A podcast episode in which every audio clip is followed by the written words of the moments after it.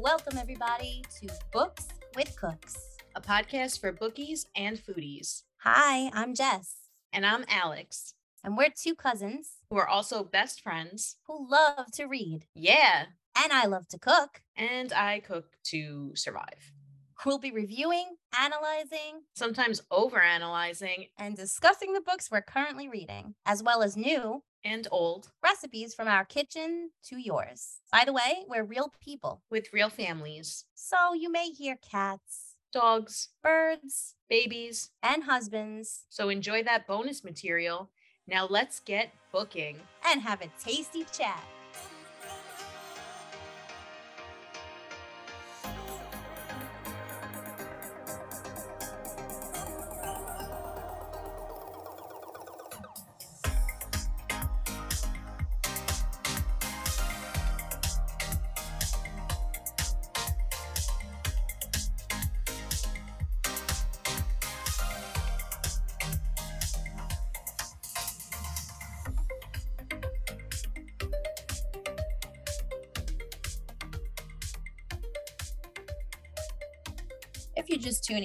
Will be doing a segment here every episode on Books with Cooks podcast called Word of the Day, where we will give you the word of the day.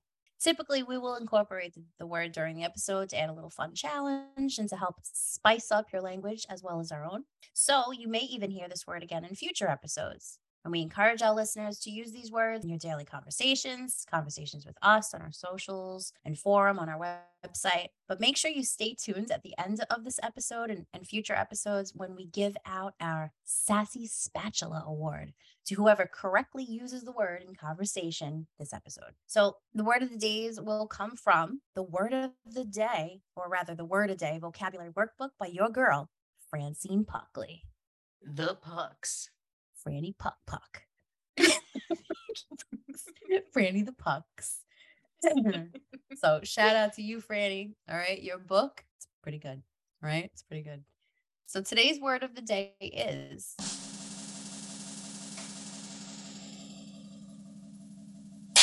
Abecedarian. A B E C D A R I A N. I don't know why I spelled it like that, but that's how it's spelled.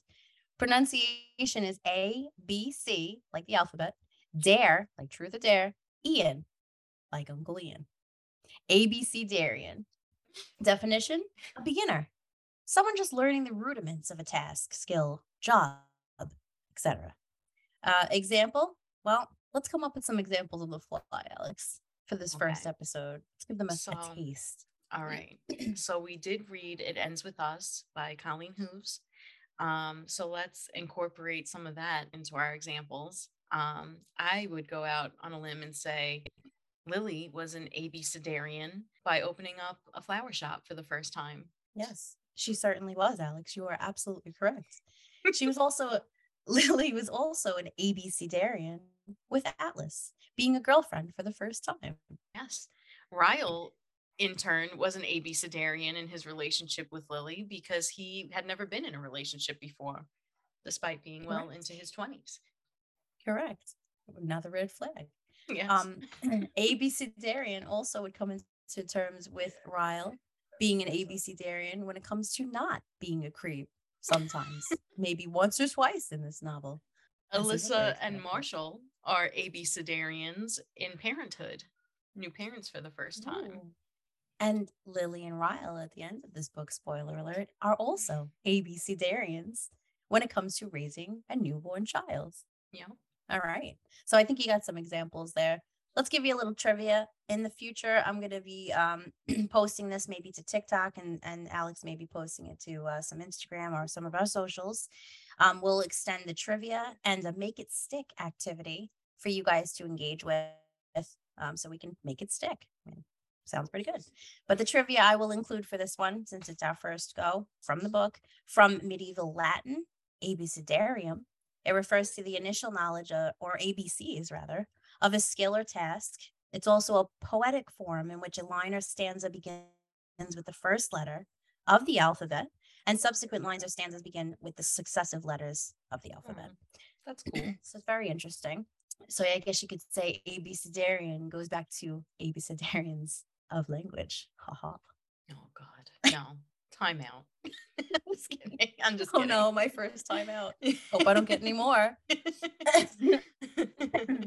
All right, so for a for a make it stick activity for this word for this week, um, or for this episode rather, um, why don't you give us your suggestions for two abecedarian podcasters starting out in just one, one sentence? Send us your replies to this on our socials, on our forum on our webpage, or email us at bookswithcooks at gmail.com. and let's make it stick. As our title indicates, we are all about booking and cooking. So we are going to be incorporating an ingredient of the day. Every episode will select an ingredient from a food mentioned in the current book. This week's ingredient is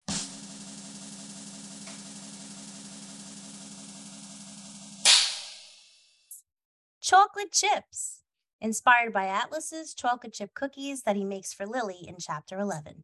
We'll make something using that ingredient to discuss in our side dish sode, which will air on Thursday. So send us your recipe suggestions, and we may feature them in the next episode and possibly even make them ourselves. And always remember to credit your sources. Sources!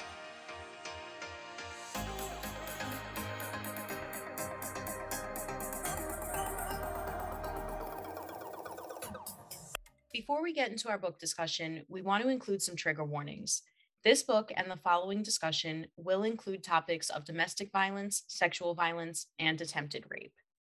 Also, just be aware that there will be cursing and spoilers. So, if that's something that you're sensitive to, or if you haven't read the book, you may want to skip this episode and come back to it in the future.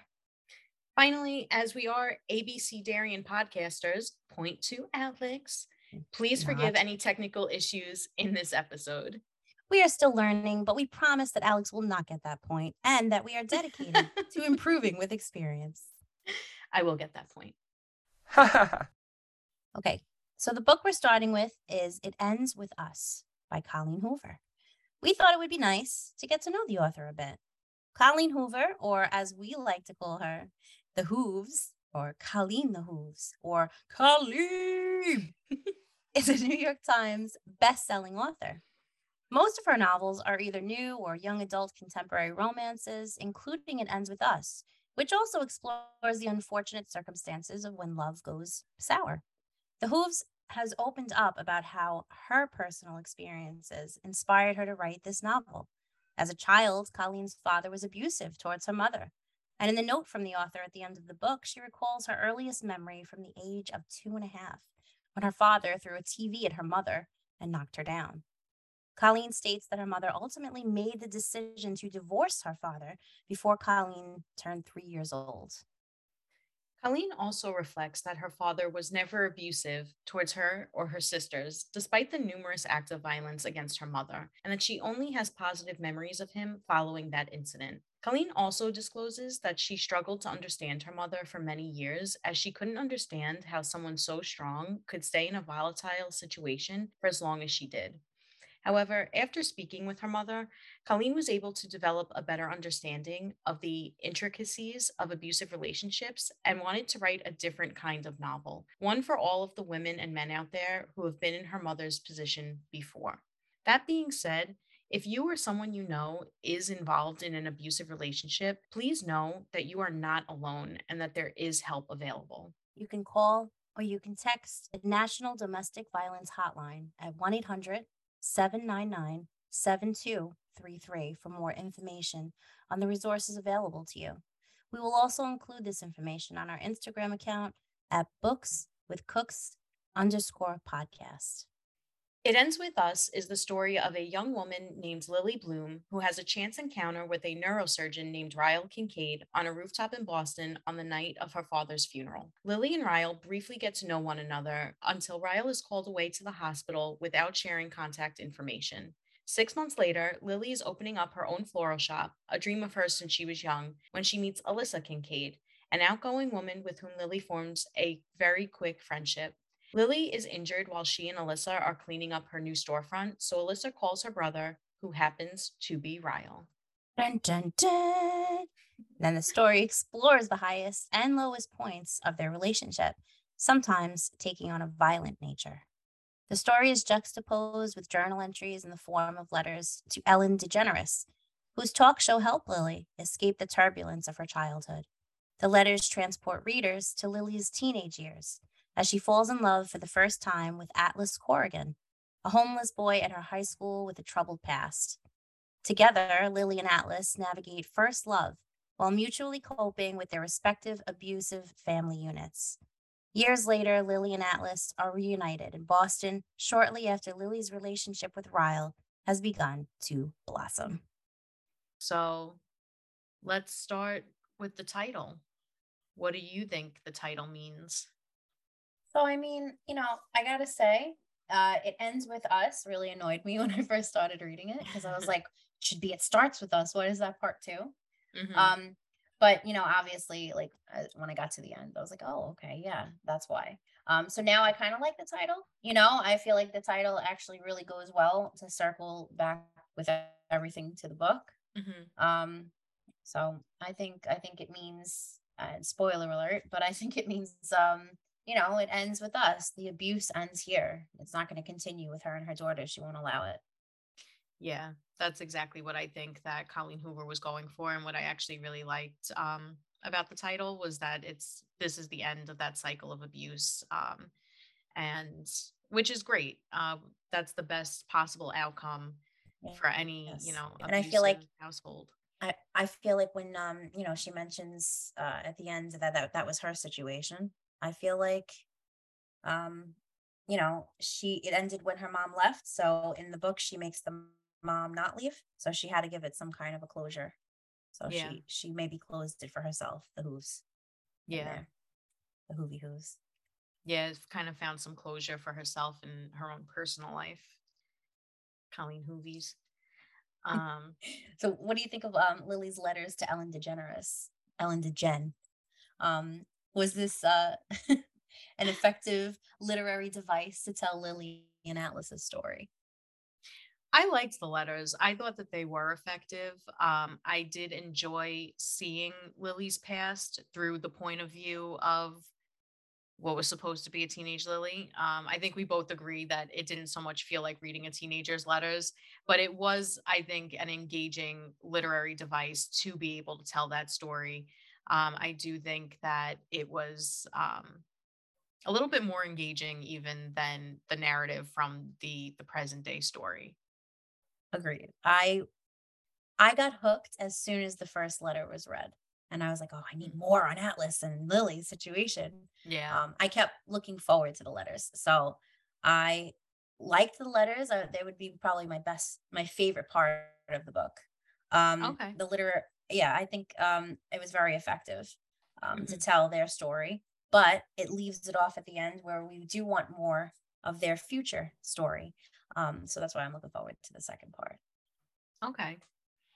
Yeah, um, I definitely think that the second book is going to follow, you know, Lily's ongoing journey away from this relationship with Ryle and how she then can explore a new relationship, hopefully a healthy one with Atlas. Yes. Um, Uh, and I more do think, smiles without Ryle. yes. yeah, definitely more smiles without Ryle. Um, and I'm curious to see how the the relationship with Atlas unfolds. Um, but it, Yeah. I, I wonder. plus, he's a cook. We love that. yes, love a man who cooks. Yes, we do. Especially books with cooks. We we love a cook. Yeah. um, I am kind of curious to see if we are going to get a little bit more backstory on Atlas in the the sequel and how that you know story is going to be conveyed as well. Um, you know, in in the first one, obviously, we were just talking about the letters to Ellen, and I'm curious to see if we're going to get some background, even like a little bit more background on Lily, and then even some background on Atlas. So So that's definitely I something to agree. look forward to. yes, and I like I like that we get Lily's background through the letters. I'm hoping in, in the in the second book of the series that we get um you know Atlas's background or his perspective on his own background, Yeah. like why he was kicked out, what happened ho- at home when he was a child. That would be great. yeah. Um, so hopefully the Hooves delivers there and gives us uh Yeah. you know some good story. Come on, Hooves. All right, we believe in you. so, what were your initial thoughts about Ryle? Ugh. Yeah. Um, I hate Ryle. Um, I despised him. So initially, I did not find him funny. I found him uh, uh, beating up the chair like a red flag for sure. Mhm. I found it disturbing, and I would have ran off that roof so fast. Yeah. Um, the whole thing when his the, the naked truths, the naked truth thing's cute until he was like, "Well, my naked truth is I want to, you know, f you," Yeah. and I would have just been like, "Well, bye, you know, boy, bye." Um, like That's the that's thing. I just don't I I don't I think that Colleen wanted us to like Ryle. Like I think she thought that he was like funny and charismatic and I never felt that from him. I thought that he was creepy. I thought I agree arrogant. about yeah, the beating up of the chair was super red flaggy in the beginning. And then just everything that followed. I mean, from him and like with what did he know her for 20 minutes, if that? And he was like, I want to fuck you. And Yeah. then later on, when he's literally at her doorstep on his knees begging her to have Oh, sex with him, I was so like, I can't, I can't get past this. Like it's so creepy and weird. I just even when she meets him again for the first time after six months, she's like on the floor with a hurt ankle. I think it was fractured or something like that. And the first thing he's telling her is like, I still want to fuck you. And I'm like, dude, we get it. She's a hot lady. Like, can you think of something else? Like, you're supposed to be an Right. intelligent She's a hot injured lady. Like, come on, bro. I'm sorry, but I did not connect to Ryle at all. He's the type of guy that I would have personally run from when I was Yeah. single. So, you know, there's eh, he, I found him arrogant and I just did not like him whatsoever. I mean, it seems like Lily would from her past want to run away from a guy like that and she runs directly to him. And it's because she, oh, he's so hot. Oh, he looks good in scrubs. Like, bro, who cares? Yeah. You know, like at the end of the day, really, who cares? Yeah.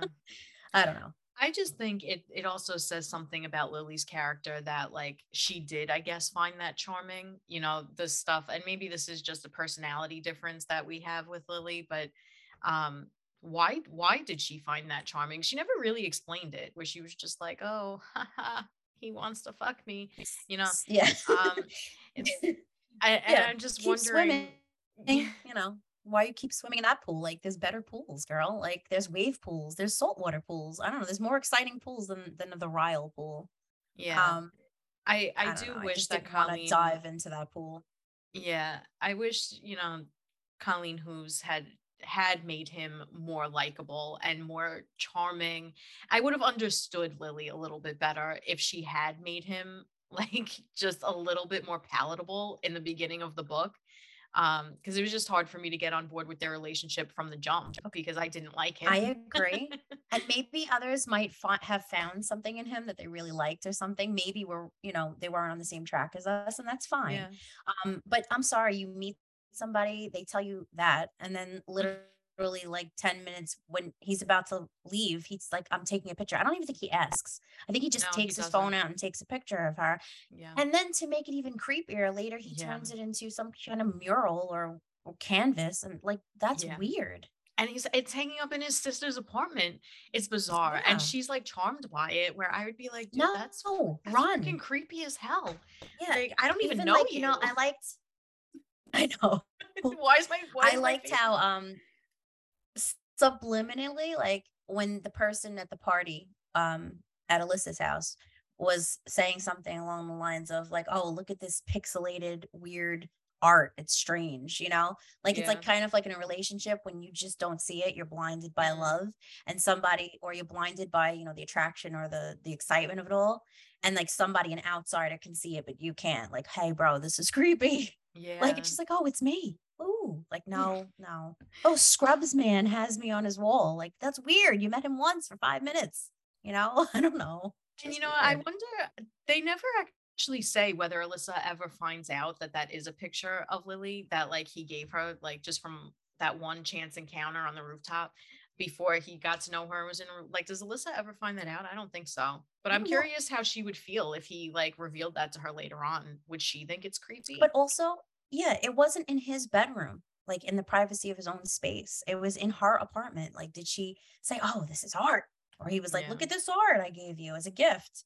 Like that's even weirder. I don't know. Maybe one day she'll be at your party. I It's I don't very know. weird. Very Very, very weird. And very creepy, like stalker style, like the show You Run. Yeah. Yeah. Run far and fast. Um, so I know at some point we we learn about Ryle's past. So we we kind of pick up that this is a touchy topic for him at the beginning of the book when he is beating up the chair. It's because he had to treat a child who was shot by his sibling um, with a gun when you know it was not properly contained in the house. And then we later find out that Ryle, the same exact thing happened to him. He was the child that shot his brother. His brother ended up dying. He was on the floor holding his brother's brains in. This is what prompted him to become a neurosurgeon. Um, but do we think that this trauma excuses his behavior in any way? Absolutely not. So I might be harsh in saying this because yes, when he was telling his story, I thought of two kids, two little boys, and I was like, oh, that's terrible. That's awful. And the situation was awful. You know, um, he had to watch his brother die. I mean, that's terrible. And Yeah. he shot him. He didn't Yeah. mean to, but that's that's horrible and horrifying. Um, definitely giving him P- PTSD. Mhm. Does um it give him the right to push a woman down the stairs? Does it give him a right to um attack and assault or rape a woman that he supposedly loves? Absolutely not. That's Yeah. inexcusable. Yeah. I don't care what the reasons behind it. are. I don't care about his past. That's his present, and that's how he's choosing to react. And you don't choose violence. You don't have to do that. I just think Yeah. it's it's. I just think it's it's awful, and I don't I don't agree with it. Yeah. No, I agree with you 100%. Um, no trauma excuses behavior. Um, maybe it makes you empathize with him. You know, maybe you say, I feel bad for you. That does suck. And that's really difficult to cope with.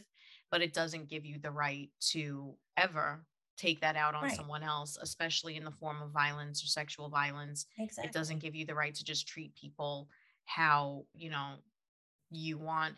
And I don't think he really like always intended to hurt as like a premeditation although i know you know that last that last incident seemed more premeditated but the first couple but what i'm thinking of specifically is after he pushes her down the stairs that's when he discloses to lily that this happened to him and she forgives him because of this disclosure. And i, I it makes me believe that she believe she believes that it does excuse his behavior you know oh well he pushed me down the stairs because he had a traumatic you know situation in his childhood. And i just don't know if a man who had done that to me was sitting across from me and he's like please just listen to me and his sister's telling her you know please just listen to me um if i could ever accept that i think i would empathize I, i'd probably feel bad especially if this is somebody i care about you know i'm really sorry that that happened to you but you pushed me down a flight of stairs you know like yeah. that's never going Like- to stop being a thing in my head you shouldn't ever have to be with someone who you have to walk on eggshells around. Um, you should never have to fear for your safety with somebody that claims to love you because that's ridiculous. But also, um, yeah, okay, it's sad that the child him pulled a trigger that he shouldn't have pulled, but everything that Lily does shouldn't be a trigger now in his Yeah. in his life. It shouldn't cause him to react and overreact to certain things and act a certain way. And then, oh, it's justifiable though, because you know, remember his past. Yeah I don't know. I just, um, I think to, he- to work through that Yeah. And and everybody, not saying to this extreme, but everybody has baggage. yeah you know and it's not going to be like every relationship somebody's going to be like well i have this baggage so let me just punch you in the face real quick or throw you down a flight of stairs or there's a tree trunk let me put your face in it just because i had a bad day no yeah that's that's, that's not that's you know that's not excusable like obviously if he really really loved her he would work on him and he wouldn't be beating her or taking it out on her face and her body and i just i don't know Yeah. it doesn't sit right with me So, do you think that because she grew up in an abusive household with a father who, you know, pretty severely abused her mother, that that kind of influenced her to accept his excuse um, because she kind of saw him differently from her dad in terms of she just thought her dad was a bad person, whether he had a bad background or not, we don't, we never find out. But here she is saying, you know, oh, well, this happened to him. Now I understand him better and he can change. Um, do you think if she didn't have that kind of background that she would have accepted that excuse or you know do you think that there was any type of influence I think Lily, I think we learned from her childhood through the Ellen, um, through the Ellen letters. I think we learned that she's the type of person that when she sees something with a broken wing, so to speak, mm, she wants to help repair it. With Atlas, she's seen him, he, he was in need of help. She wanted to fix him. Maybe with Ryle, she felt like she could fix him. Same thing because she could not fix her her parents' situation. So she mhm, couldn't fix what was happening at home. So she tried to fix everything else and everyone else around her that needed it, or um, she wanted to be needed, or whatever the case may be. mhm, Um, so I think that um, if anything, growing up around an abusive household like that, um, it would have, you know, caused her to notice the red flags and stuff. But in this case, it doesn't, you know. So I'm not really sure if she notices them and she it it puts something in her head to be like, all right, well, I can change this person. I can fix this like I fixed mhm. Atlas or I helped Atlas. yeah. I'm not really well sure. i think that's the thing is that she did notice you know the red flags not so much this you know like I, she didn't see the beating of the chair as a red flag like like we kind of thought. But later on you know like when he when he was hurting her she did recognize it as you know this is not acceptable behavior this is bad you know. But i think because she felt for him differently than she felt for her dad and because she could she couldn't look at it as objectively um i think that it did kind of allow her to accept his excuse because she wanted to believe that he was different than her dad she wanted to believe that this wasn't the same situation um and i i just wonder if she hadn't had an abusive father if she would have accepted this excuse. I, I think if she had a more stable father figure who was, you know, loving and caring to her and her mother, I think she would have ex, you know, she would have taken his excuse and said, you know, kind of similar to what we said, you know, I'm really sorry that that happened to you, but that does get that does not give you the right to hurt me and it doesn't excuse anything and I'm not going to give you a second chance because of it. So I Um feel like it's a two part answer for that. So I feel like part of her, um, she was divided. Part of her, um, with her mom was an outsider looking in in a way. Mhm, Um, so she was able to be like, why isn't she walking away? Just like us as readers, we were like, why isn't Lily walking away?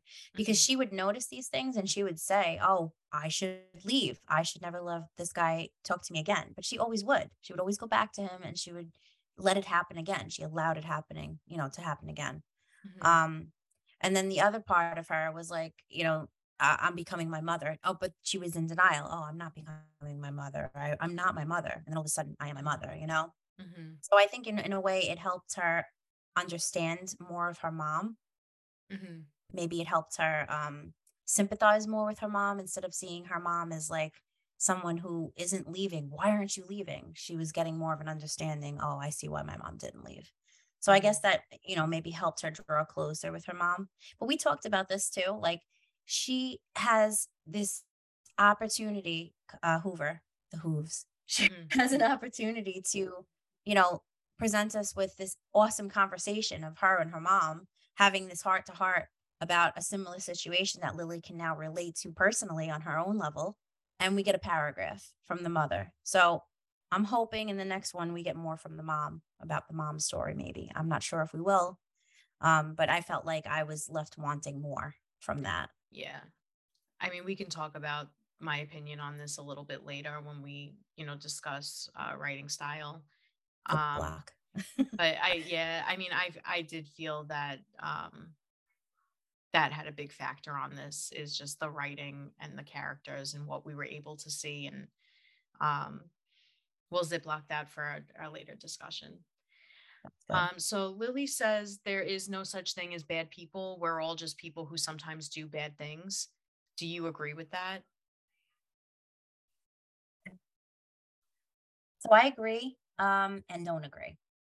I agree that sometimes there are people who aren't bad people that do bad things, make bad choices, uh, make bad decisions, you know, that in the moment maybe they're not thinking clearly or whatever the case. Um, like, for example, you know, if somebody was hurting my kid, maybe I would do something that I wouldn't normally do to Mhm. try to protect my kid. Doesn't mean I'm a bad person, you know? Yeah. Um, but in his case, you know, Ryle is a bad person. Yes, he had a he had an, a past, but it he developed instead of choosing to make himself um grow from that, you know, and be more. I mean, yes, he wanted to be a neurosurgeon so he can try to stop things like that or try to help people in those situations because he couldn't help his brother. He felt helpless as a kid.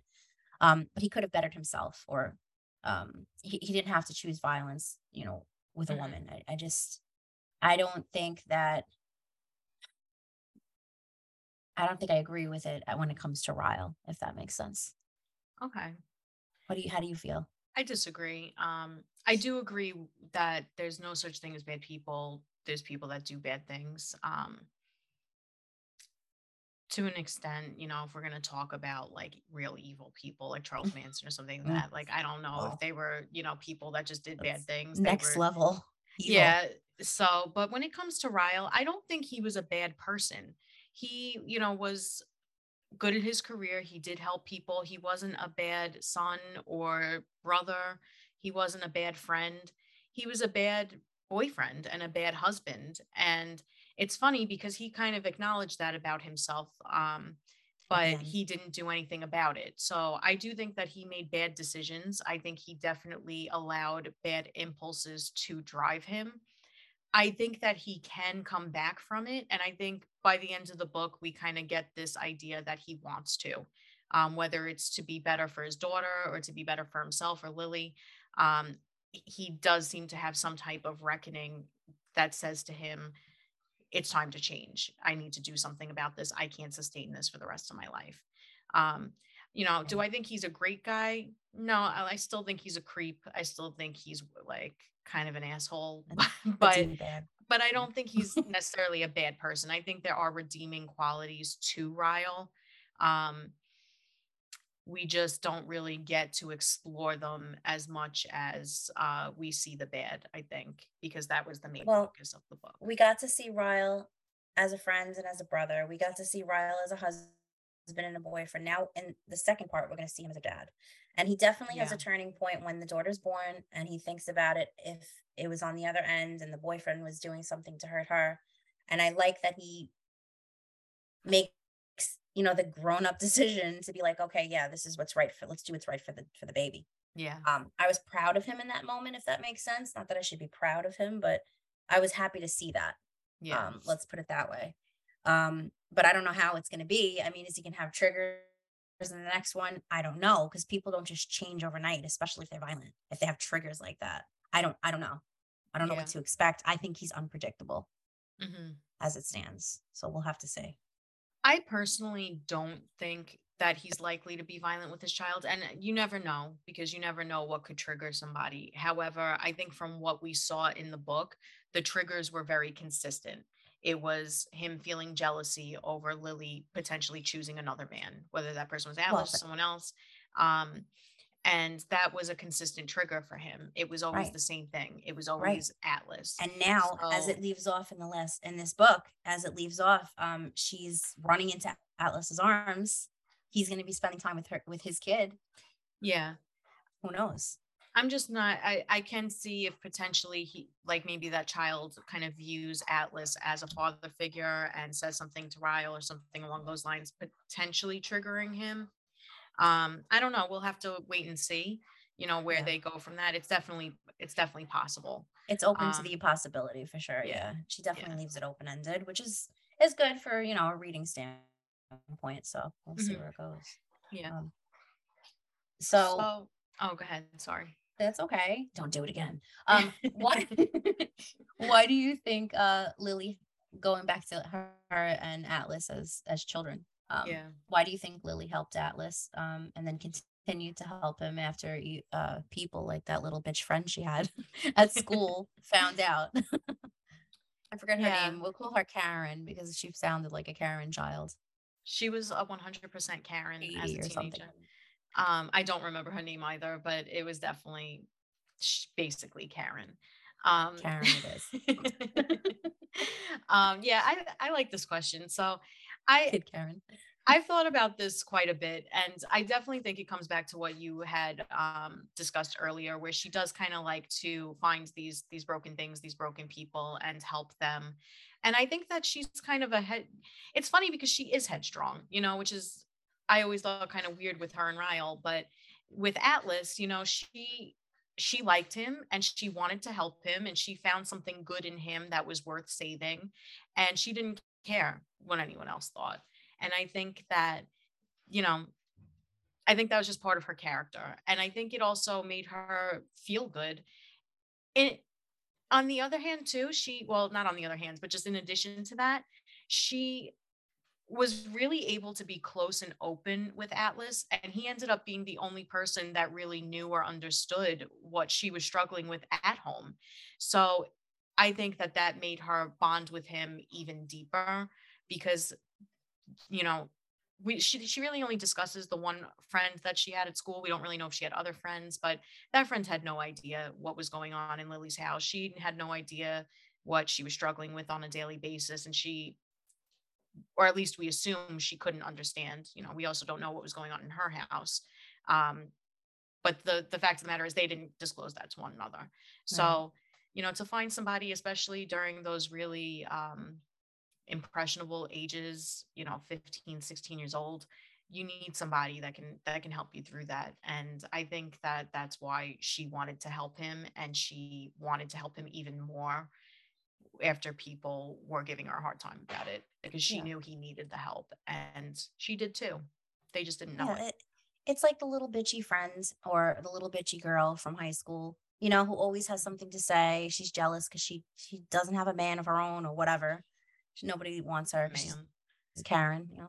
Well, a boy man. Um, in high, in high school. Hopefully not a man. That's weird. Um, but like, don't do it. Um, but like, yeah, it's just like, you know, like when when they were in the moment too, when they were holding hands on the bus, she didn't care. She's like, I yeah love this person, this person. Um, I'm sharing something, an experience with this person who has a similar experience um and he is on a different you know level he's on my level he's not on that level and plus she's a, yeah. like a little judgy you know, character in the book. She's judgy. She's not going to be like, oh, my dad hits my mom because she'll be like telling everybody gossiping and she's not going to oh, relate. Yeah. And she's going to sit there and yeah. be like, oh, that sounds horrible. She's not going to care, you know, like, yeah. As soon as she said, uh, "Oh, I like," or she even mentioned that boy. What do you know about him? You know, what do you know about Atlas? And she was like, "Oh, he smells like this, or he does this." Um, so yeah, you know, who cares at the end of the day what her opinion was? If I was yeah. Lily, I, I guess I would have felt the same way if I felt a way about this boy knowing him, really knowing him, yeah. and you know, yeah, um, because it's easy to judge somebody like a book. It's easy to judge a book yep. by its cover. It's like same same situation. So yeah, um, and we all yeah. do it, even though we we like to think that we don't or we try not to. It's definitely something that that we all do. Um, yeah. I also oh, wanted but to we're mention, not Karens. No, no, please don't think we're Karens. Um, no, um yeah. I think also Lily um, and her love for gardening, I think that also demonstrates that same uh, character trait as well. She likes to to nurture things. She likes to help them grow and see them blossom into a beautiful new thing. Um, and I think that's just that's just part of who she is. And she saw that in Atlas and wanted to help him for that reason. Oh, she um, she wants people to blossom into a lily. Yes. Don't get me started on her name. Um, she wants to bloom. Lily no, bloom. stop. Lily bloomed. Okay. Um, Lily blooms, blooms. Come to my shop. Oh man, sorry, host. yeah, but still, I mean, come on. But also, Lily yeah, yeah. All right. So, but while we're on the topic of Atlas, how do you compare and contrast her relationship with Atlas? I granted they were teenagers at the time, but still, um, with her relationship with Ryle. Uh, polar opposites. And yeah. yes, I get that they're younger, but Atlas is still who he was. Yeah. You know? Um, but then again, would Atlas have been who he was if he didn't go through that experience? I don't know. Mm. Um, because we don't know who he was before the experience so uh, that's what i would like to i would like to see that in the second book so we can get to get familiar with him before the incident before he was the yeah. homeless kid you know yeah Aww. um i know and it also like it changed my whole I don't know. It changes perspectives for for thinking of the homeless because you you really don't Mhm. take into not going back to Karen, but some people don't really take into consideration. People automatically think, oh, they're on the streets and that's their choice. Like that's not everybody's Mhm. choice. That certainly wasn't this kid's choice. You know, he was kicked out of his home because his mom, for lack of a better phrase, was a piece of shit. So, Yeah. you know, like who kicks out your son? I just can't relate. I'm a mom of a son. I couldn't even imagine doing such a thing. Um, you know, but it goes back to the same thing about how he she met she met somebody, she's choosing to be with a man who's abusing her child. Mhm. And then she chooses that man over her child. So I guess it, it just comes in, into in tune with this the theme of this book Mhm. you know that you're a fool for love and sometimes you just don't see it or you just don't want to see it like how the mother said um oh you know after a while if i got a slap in the face i'd be like oh god thank god it wasn't a beating you know i can handle that Yeah. you know start Yeah. to uh you know get adjusted to that lifestyle um Yeah, and i feel for anybody who's in those situations i really do because Mhm. it's hard looking in not being in the situation not being in that house in the window you know you're being on the outside looking in looking at Yeah. you know looking in so i Yeah. don't know I definitely think her relationship with Atlas was the perfect foil for her relationship with Ryle. And I did really enjoy that aspect of the book in terms of going back and forth uh, with her past and the present, because it gave us as readers that opportunity to kind of pick out these differences. You know, where Ryle was hurting her, Atlas was protecting her, and he, he protected her a few times in different ways, you know.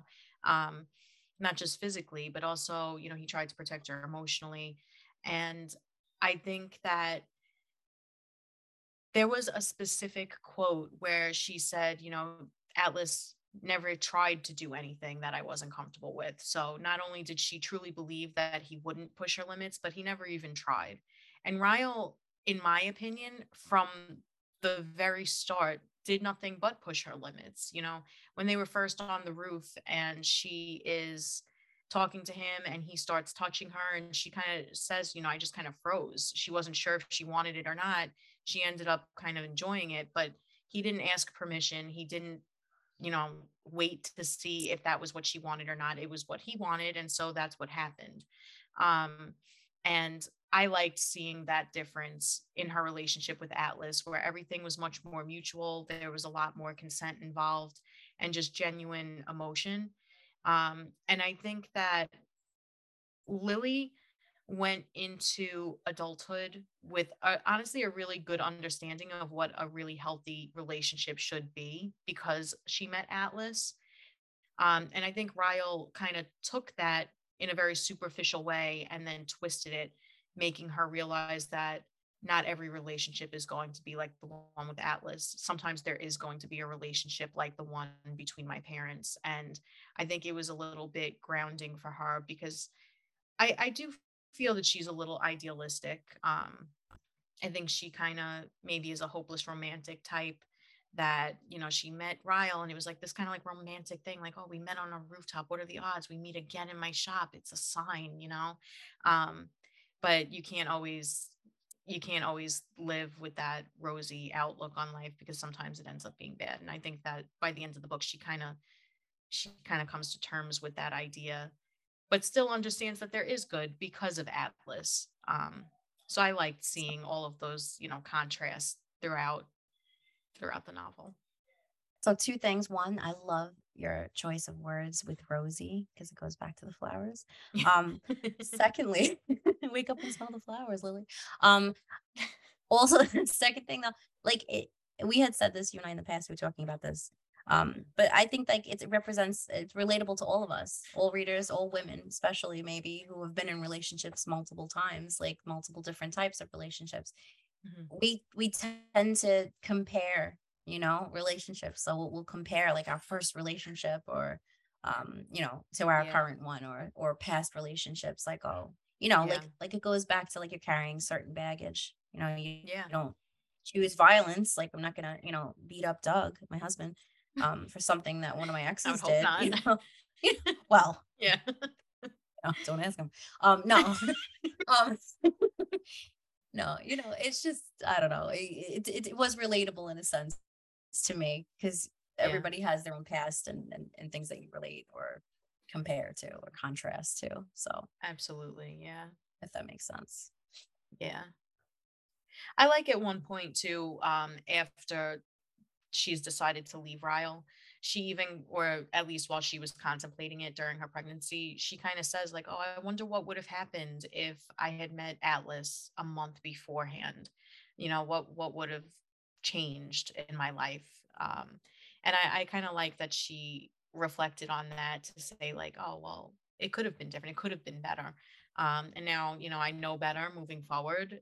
And, you know, unfortunately, bad experiences is still they're still experiences and you still can learn and grow from them it's just sometimes you don't realize it until you're on the other end of it um, and you're out of it before you can kind of look back and say okay well i learned this lesson now you know don't just accept right. people sometimes because they say nice things or in Ryle's case, weird things. I don't know. I still don't get the picture of you appeal, but on their wall. yeah i still like that i still don't really get the appeal of ryle but um i do think He had during scrubs, the first, Alex, okay? He wore scrubs. That was his appeal. yeah i mean great i mean He showed up begging at her doorstep on his knees, but he had scrubs. Don't make me vomit um i'm sorry that whole scene makes me queasy i hate it it's pathetic. yeah, it's pathetic see, that's why I don't understand uh, how we made him. He was supposed to be, you know, quote likable. Um, Mm. when? When I he was begging on his knees, or when he was beating up, you know, the chair that was indestructible on the I roof, know. like, or when he It was saying, me- "Hey, you know, let's get down. We just met." Like, when was he likable? I don't know. The the whole time from the very start, he gave me the ick, you know, as like the young kids say these days. But like I got like major ick the whole time. I was like, I just don't like you. But honestly, maybe that says something. Um, as reading it as somebody in their 30s, maybe I would have felt differently reading this in my early 20s, which you know, Lily is only supposed to be 23. She's very young. She does have limited experiences. Um, so maybe I find it hard to believe, but maybe at 23, I might have found him a little bit more uh, charming. I don't know. Um, I don't know. I'll just Oh. leave that. I'll just leave that there. Ins- instead of here's here's my nerdy instruction. Instead of being like, "Ooh, look at the scrubs," I would have been like, "This guy needs to get scrubbed out of my life." Bye. But whatever. Do you, Lily? So I feel like we've touched on this topic a little bit so far, but did you find yourself kind of judging Lily a little bit at any point during the book? Yeah, I think we made that clear. I know. Not in And the you know, Karen, I- in the kid Karen on the bus form, but, but you know, in a way. I mean, like I said, it's easy as an outsider to give your judgments and to say, "Oh, you should have did this. Oh, Yeah. you should have did that." But if you're the person in it, you're just blinded sometimes. You know, love is blind. Like sometimes you just don't see it. You see it, or you just you just choose to walk away from seeing it. You don't want to. You close your eyes, Yeah. put the I mean, I- blinders on because you don't want it to be that. I definitely did judge Lily. Um, and I did feel bad about it because I mean, working in social work, um, for viewers or listeners, if you don't know, I'm, I'm a social worker. I do work with people who are involved in domestic violence. It's very often, and I do empathize with them a lot. And I do understand why they choose to stay. My concern, honestly, in the book, or like my judgment in the book, was more so that I didn't get Lily's perspective, and I wish we'd just gotten more of it to understand her better in terms of why she did stay. I, I think it touched on it. It just didn't delve as deep into her her uh decisions. The, the Um, lily pool. Yeah, to like really help me understand where she was coming from the way that I would, you know, talking to somebody in everyday life where I can really like understand because they can tell me exactly what was going on, which is just kind of funny because the whole book was from, you know, her her point of view, but I uh I definitely did judge her. I I did learn I, I don't know if I learned so much about domestic violence. I've done a lot of training on it. So I do understand the cycle of abuse. I do understand the statistics uh, for anybody out there that doesn't know, women are statistically likely to take a man back or return back to an abusive relationship seven times before they finally leave, whether that's through their own decision or Wow. because they end up, you know, being killed or or something along those lines. So I I got I, I understood what Colleen Hooves was going for. I just don't know about the execution of it so much, which is I think some of where my judgment was coming from. Um And you know, it, it could be because her mom left in her personal life. Her mhm, mom left, which is great that her mom walked away when her kids were young. mhm, Um, which I get is the inspiration for Lily being like, bye, when my baby's born, bye. Yeah. Um, but like, you know, maybe she hasn't had a Ryle of her own. She is inspired. Lily is the character inspired by her as her childhood upbringing, but not mhm, necessarily in her life. I don't know. Maybe Hooves did have a relationship um, that was parallel to her own mother, and, and she didn't walk away or she didn't realize it until it was too late or something. I just don't know. Um, but again, if she didn't, that could be the reason why we're lacking in certain areas to find out more about, you know, why Lily's making these choices or why Lily's acting this way. And again, it could just mhm. go back to like you said with your statistics. It's like sometimes you're in it and you just you just don't realize or you just don't see that you're becoming the statistic. You're becoming the person that you didn't want to be. Yeah, I mean, a lot of times it is due to a lack of resources. Um, you don't have somebody that you can go to, you don't have the money, you don't have a place to go. You know, a lot of times in abusive relationships, you're very isolated from friends and family. So your only support system is your abuser, and that's intentional typically on the abuser's part.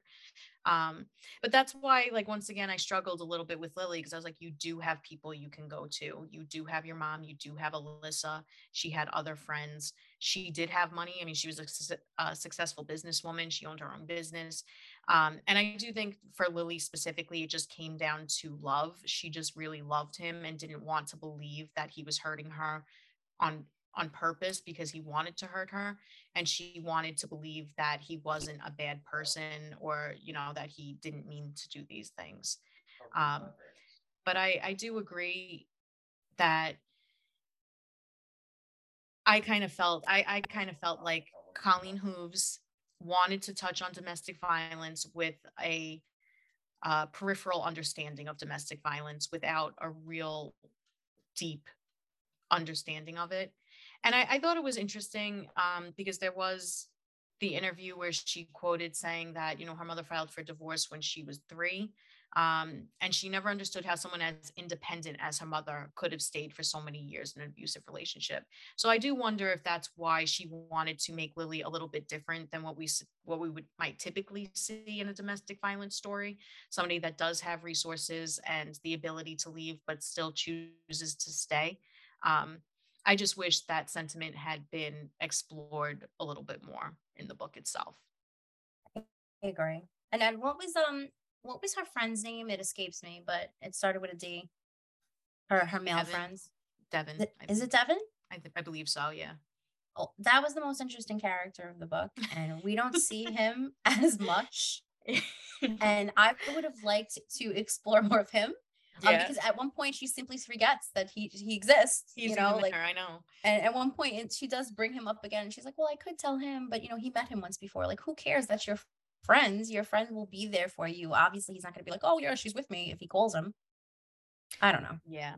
I would have liked her to run to him. I get that she had to run to Atlas for the for the book, you know, but Mhm. uh, I would have I would have liked to have seen more of her friends because at one point it just becomes her closed off with everyone who's in Ryle's life. Oh, I, I'm gonna run to Alyssa, his sister. You know, uh, I'm gonna run to this one. uh, Everyone that has to do with Ryle, but she forgets about her own people. If that yeah, makes sense. I mean, she had her mom, she had her friend Devin, she even had her roommate, I think her name was Lucy, which they were never close. But I also think, you know, if she really needed to, she could have gone to her, um, even if it was Yeah, briefly or temporary. She she did had have more Atlas. choices than Atlas, but she wanted to choose Atlas Yeah, at the end of the day. yeah. You know. And I get it. I mean, personally, I mean, Atlas, she knows is going to protect her. He's a He comfort. he always has, you know, he he protected her as a child against her father and from, you know, even seeing some of what was going on between her parents. And then he protected her again, you know, at the restaurant when he just, you know, he he saw the injuries and automatically made the assumption that this is abusive and he protected her then. Um, and I think she knew if I go to him, even if Ryle does show up, like he's going to protect me. I can trust him to to help me. Um, and maybe she might not have felt that with her mom because, you know, of of her history. Um, and also she, you know, had kind of like a strained relationship with her mother at times. It kind of went, you know, back and forth. But I still think she could have I think the Hooves could have explored the friendships a little bit more. I think we should have seen a little bit more of like Lily as a person versus Lily as Ryle's girlfriend or wife. And Right. um, I don't think we got that so much. I think she tried. I think she threw in elements there that tried to give us that. And it just, Right. But they were dead ends. yeah, You know, I mean, yes, there's Lucy, but what we hit her name's mentioned like four times, you know? yeah. And like uh, he he's literally at a party, this friends, and then he's mentioned one other time and that's it's it. the it's the first and only time we see him and even like during even during the party she's barely talking to him he's he literally goes off and does his own thing and is having a grand old time at this party and she's like oh but Ryle um so- I know. Hooves, we needed more of this friend. Okay. He was awesome. Best character. I was like, this character rocks. And then boom, he was a rock because he had no more existence. Like, I don't know. I Come on, propose a Hooves. spin-off book on Devin and his own uh his own journey Is his name Devin? Um, I feel like it is. I'm pretty sure it's Devin Well, we love him. No, right no name. Okay. See, we don't even remember his name, Hooves, because you didn't give enough of him. Okay. I'm pretty sure your fault, I'm pretty sure it was Devin because I remember it was spelled like a little different. It was like D I V I N. Yeah, you're 100% right. It is Devin. Chapter seven. Stop fidgeting, Devin says. Yeah. Okay. Okay, fine. we Trust want me. the devs, Hooves. All right. The devs. Give us the devs. Um. Should have deved, should have delved into the dev Yeah. a little bit more. Definitely. So, did you have any more uh, thoughts or questions that you wanted to explore, or anything? Um. That we didn't say. Yeah, that we haven't really covered so far. I mean, I I'm looking forward to the next chapter, so to speak, um, with it starts with us because now I know that that part of her life, she's put her firm foot down and said, "This ends now." Yeah. So I'd like to see how her new beginning will be. Mhm. this. Um, I'm interested in hearing more about uh, Atlas's past. I know from just you know glancing at the book that we do get his voice in our in a narration in certain chapters, so I'm excited for that. And I'm hoping that Mhm. he'll have his own, whether they're letters or not, but his own letters, you know. So we'll Mhm. we'll get a glimpse into his past and help Yeah. understand him a little bit more. Um, but as far as as the book itself goes, like I love Atlas. I want more Atlas. I need to know more about Atlas. Um, and maybe we'll get more Devin. I don't know. I don't know. I doubt it. I don't know if there's enough time. Um, I don't know if there'll be enough time. Um, yeah, I I agree with you. Um, in terms of the the sequel, um, I do hope that we get more of a background on Atlas, get a little bit more history there. I'd like to get a little bit more history on Lily as well, and like her mom's history and that relationship. I do think we'll also see. Um, and you had discussed this a little bit earlier, but Ryle's journey as a father, as a new father, um, you know, kind of where that takes him and how that relationship with Lily is going to progress because even if they're not in a relationship, they're tied together for the rest of their lives because they do have a child together. So I'm very Right. curious to see what happens. Um, I am Right. curious to see how he's going to react to any type of relationship between Lily and Atlas, as well as, um, like you mentioned earlier, Atlas and the child, um, because that you know might be a triggering thing for him. I'm I'm curious to see if the book will touch on that. In terms of actual predictions, I don't think so. I think um, I, I I think it's going to be more of a love story between Lily and Atlas. I think the the heavy stuff is going to be a, put on the back burner a bit, but we'll see. I would love to We'll be see. pleasantly surprised by the hooves. So um, we will be reading that book next. I'm interested. Yeah. Yes. Yes. So um as far as this one goes, um let's wrap it up with a scoop or a skip. would you scoop it up um if you had the chance to again? Would you recommend someone scoops it up or would you skip?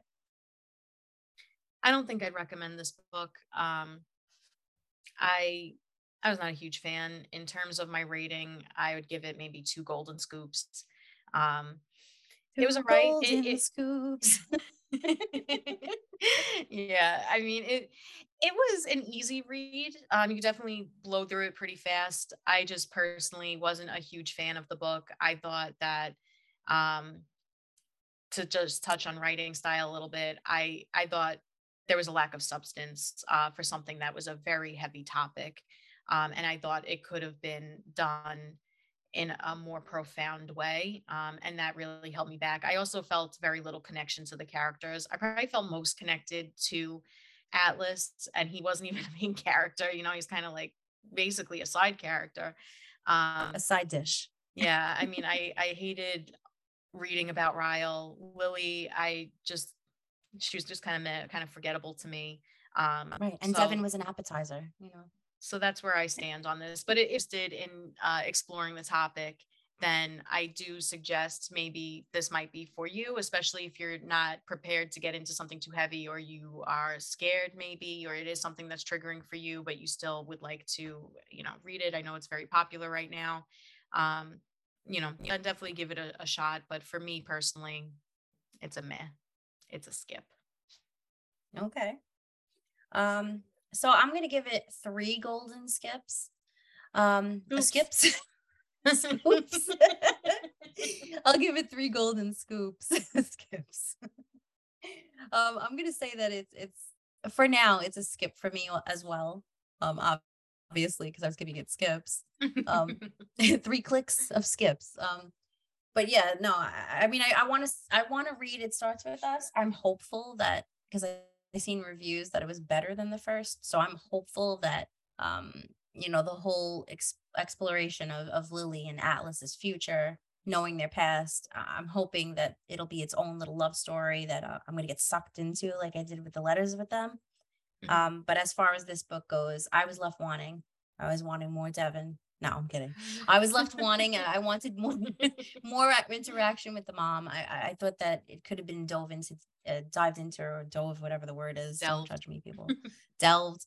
Um, Devin's. I don't know. It could have been. it could have been more. Um, yeah, it could have been Devin into. You know, more more explored.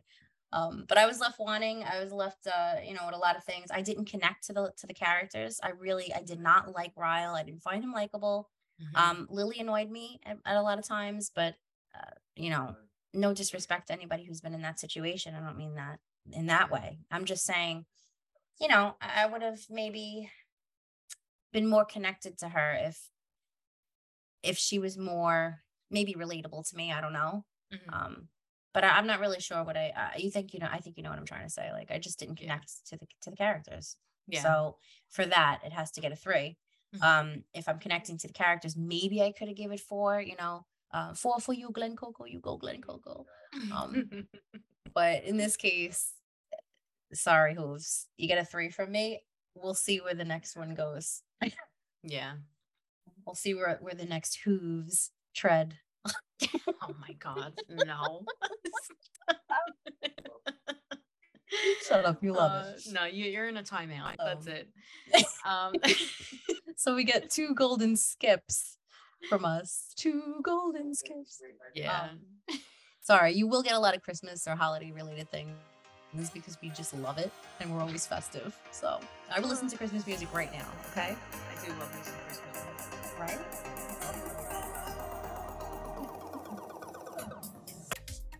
Join us for our next episode on Thursday, August 17th, when we discuss some more about the book, the recipes we made, and play some games.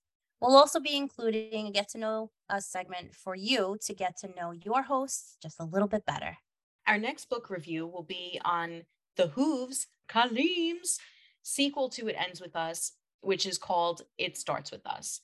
That episode will air on Tuesday, August 22nd. So join us then for our thoughts on the sequel. For anyone who's just tuning in, this is what you can expect from our podcast. We'll be releasing new episodes every Tuesday and Thursday, so be sure to check out our socials for updates and bonus content. You can find us on Instagram at Books with Cooks underscore podcast, on TikTok at Books with Cooks podcast, on Twitter at Books with Cooks, and you can visit our website at bookswithcooks.wixsite.com. That's W I X S I T E dot com. we encourage you to reach out to us with thoughts, ideas, questions, and feedback. You can also email us at bookswithcooks at gmail.com. Give us a follow on Goodreads for our full book reviews at Jess Books with Cooks and Alex Books with Cooks. We'll include this information in our podcast bio. If no one told you today, you're important and valued. You belong here. You're doing great, and we believe in you. Now let's turn the page and put a fork in it because we're done with this one.